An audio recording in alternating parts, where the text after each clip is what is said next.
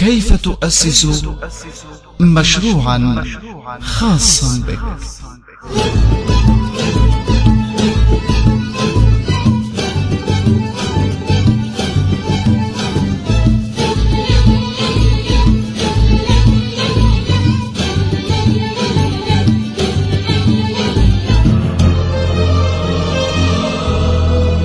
كيف تؤسس مشروعاً خاصاً بك؟ برنامج من إعداد وتقديم عبد العزيز غالب القدسي.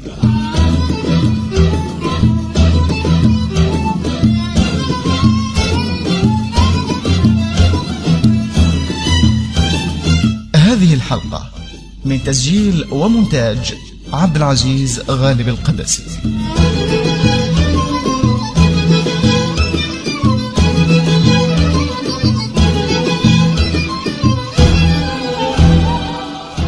مرحبا بكم مستمعينا الأكارم، أصحاب الهمم العالية والعزائم القوية والأفكار الخلاقة. هذه حلقة جديدة من برنامجكم كيف تؤسس مشروعا خاصا بك، هذا البرنامج الذي يعد دليلكم المفيد للبدء بمشروع جديد.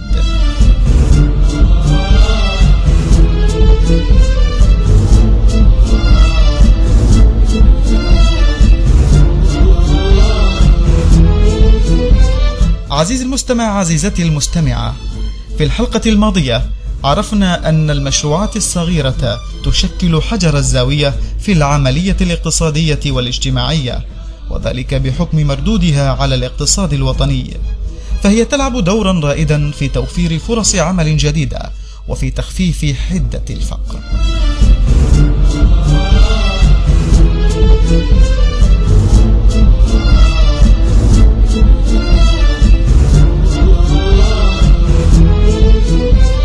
كما علمنا في الحلقة الماضية أن أغلب المشروعات الكبيرة القائمة كانت في الأساس صغيرة، بدأت بفكرة مشروع صغيرة، نفذت ثم نمت فتعملقت حتى أصبحت مشروعات كبيرة وضخمة.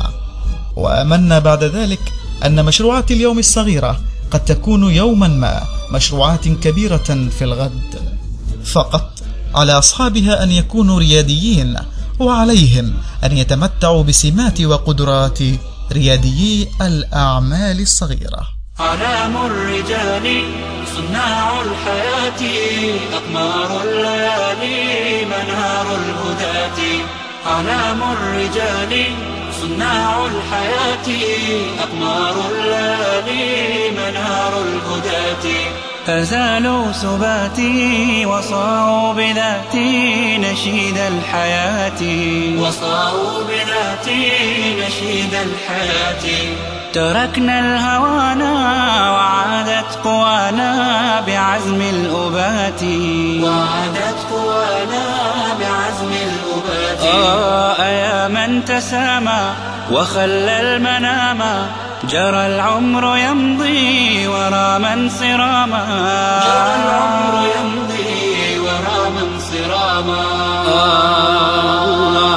أعلام الرجال صناع الحياة، أزالوا ثباتي وصاروا بذاتي نشيد الحياة، وصاروا بذاتي نشيد الحياة. تركنا الهوانا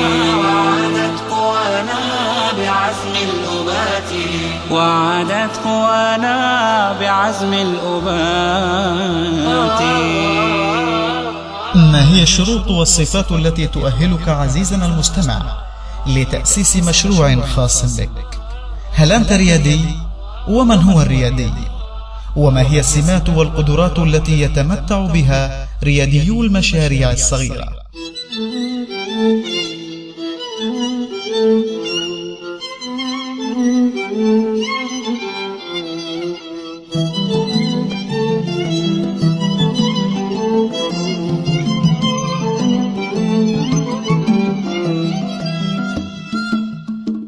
يبدأ التفكير في إنشاء مشروع صغير مستمعي الكريم عندما يتوافر رائد الأعمال الصغيرة الريادي، والذي تتولد لديه فكرة معينة يريد ترجمتها في شكل مشروع صغير. لذلك يعد رائد الأعمال وفكرته البذرة الأولى لإنشاء مشروع صغير.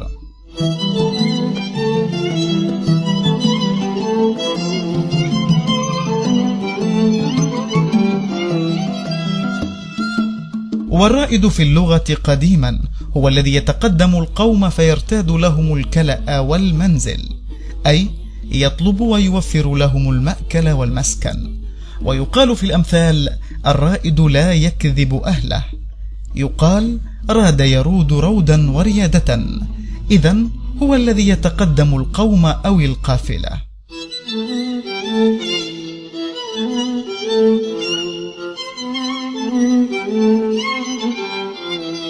وحديثا لم يختلف المعنى عزيزي المستمع، فالرائد أو الريادة تعني التقدم أو السبق في ميدان من ميادين الأعمال، كما وتعني من يدير شيئا جديدا في ميدانه أو يبتكر شيئا جديدا يلاقي طلبا ورواجا. والريادة في الأعمال لقب يمنح لمن ينشئ مشروعا جديدا أو يقدم نشاطا وفعالية إلى الاقتصاد أو يبتكر مشروعا ومنتجا جديدا.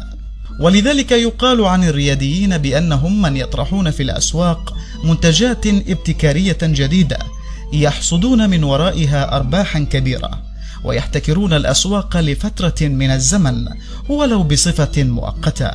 ولهذا فإن الرياديين غالبا ما يربطون بين الأعمال الإبداعية والقدرة على حسن استثمار الفرص ودخول الأسواق في الوقت المناسب وبتقديم منتجات مناسبة ومطلوبة.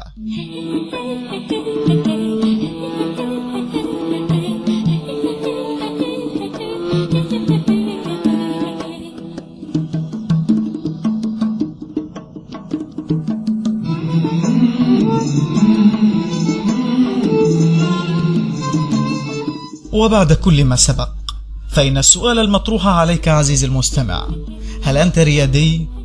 هل تملك فكرة لمشروع صغير؟ هل تشعر بأن لديك من المهارات والقدرات ما يؤهلك للبدء في تنفيذها بنجاح؟ هل حاولت النظر إلى ذاتك وقدراتك ومهاراتك عزيزنا المستمع؟ هل تفحصتها؟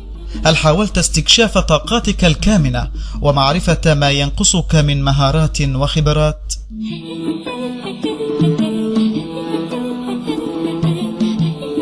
إن البدء بمشروع جديد عزيزنا المستمع يبدأ بإلقاء نظرة إلى الداخل، إلى إمكانياتك الشخصية والذهنية والعملية، إلى كفاءاتك المهنية والإدارية، كما أن عليك إلقاء نظرتك الناقدة لما ينقصك من هذه الإمكانيات والمهارات والقدرات، والتي قد يكون نقصها حجر عثرة عند البدء في مشروعك الخاص.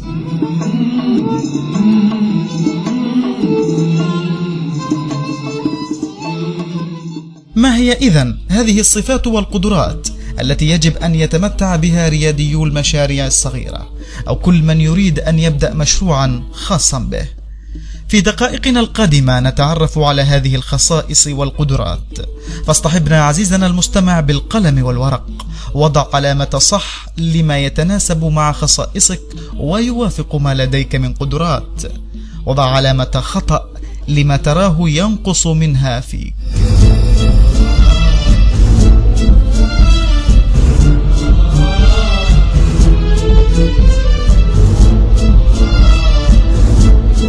الخصائص الشخصية العامة لرياديي المشاريع الصغيرة.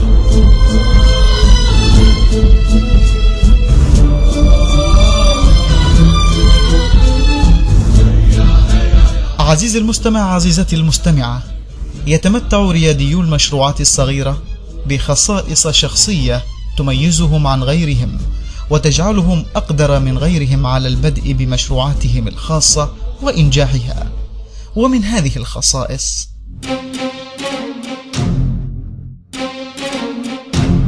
القدرة على الإبداع والابتكار واقتناص الأفكار وانتهاز الفرص.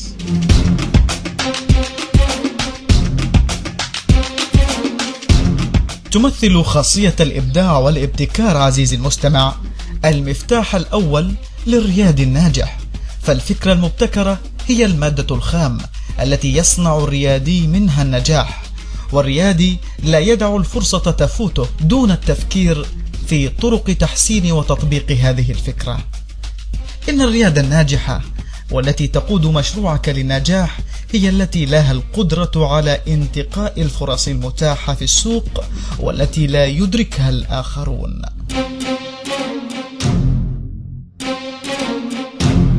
الإصرار والمثابرة.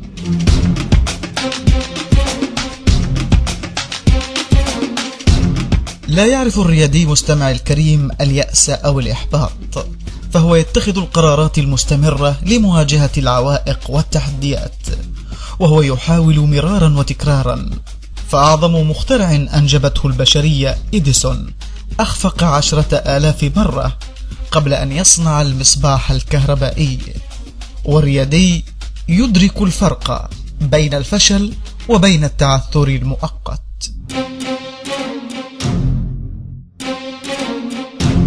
الثقة بالنفس.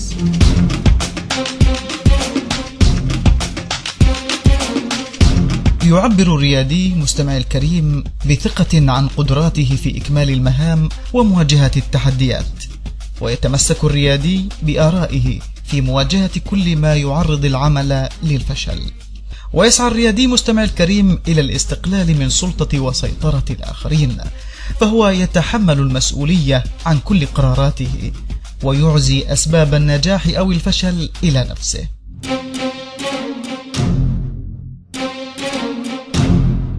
القدرة على تحمل المخاطرة المدروسة.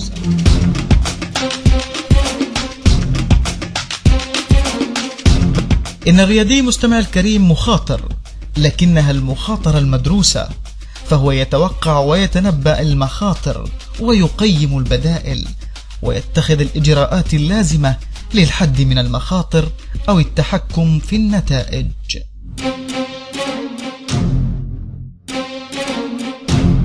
المبادرة.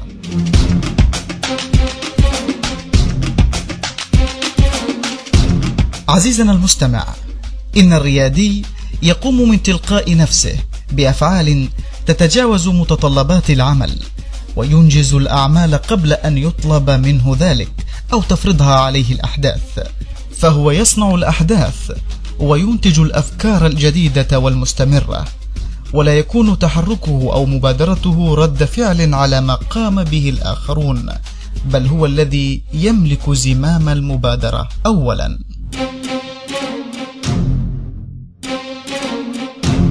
الالتزام بالعمل والمتابعة.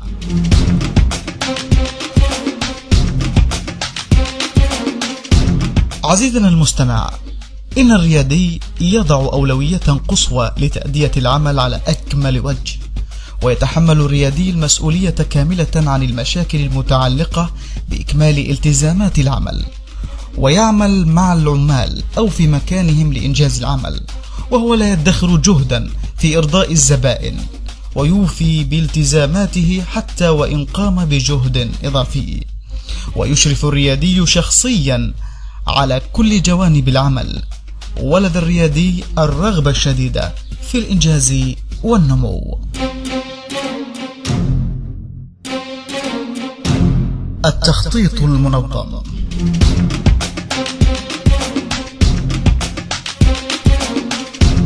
عزيزنا المستمع، إن الابتعاد عن التخطيط يؤدي إلى الفشل، ذلك أن التنبؤ بالمستقبل والتخطيط له أمر مهم للبقاء على حالة الريادية واستثمار معطياتها.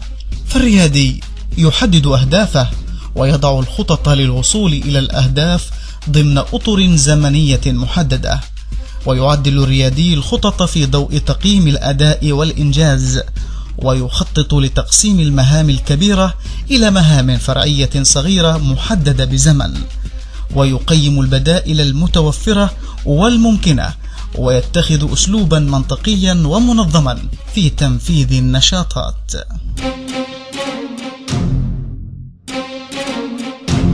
القدرة على حل المشكلات.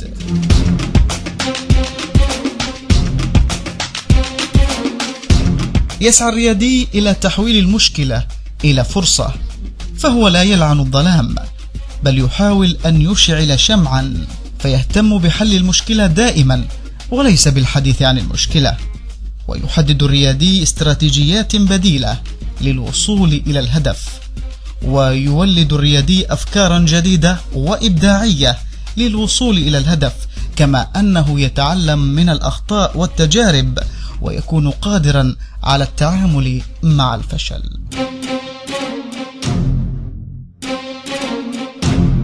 الحزم.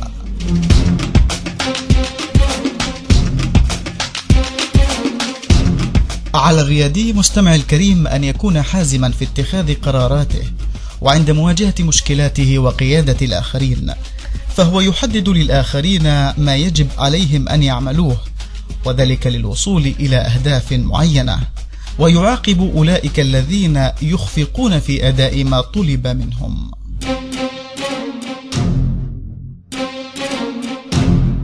جدير بالذكر عزيزنا المستمع أن هذه الخصائص الشخصية لا تكفي لإدارة مشروع بنجاح، إذ لابد أن يمتلك رياديي المشاريع الصغيرة مهارات وكفاءات مهنية وإدارية تمكنهم من إدارة منشآتهم بنجاح.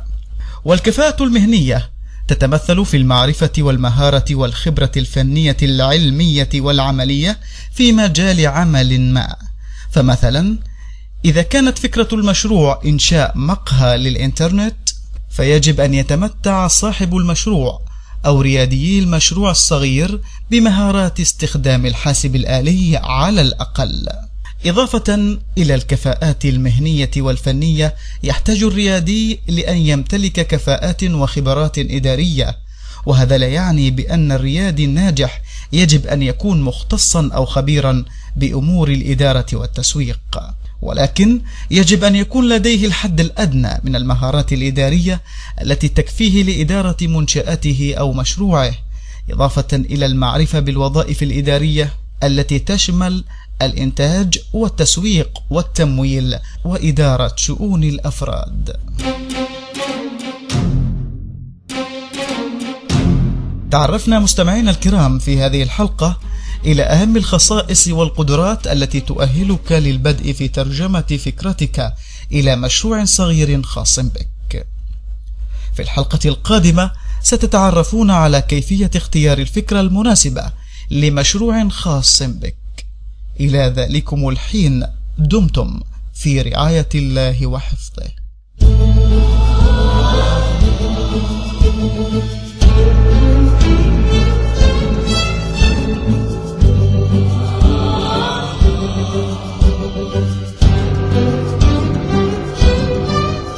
كيف تؤسس مشروعا خاصا بك؟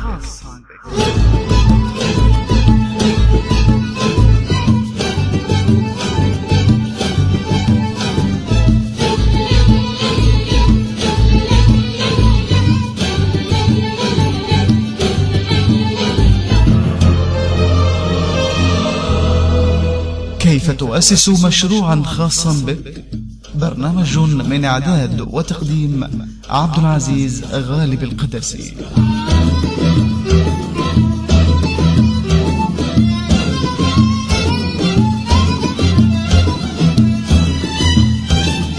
هذه الحلقة من تسجيل ومونتاج عبد العزيز غالب القدسي.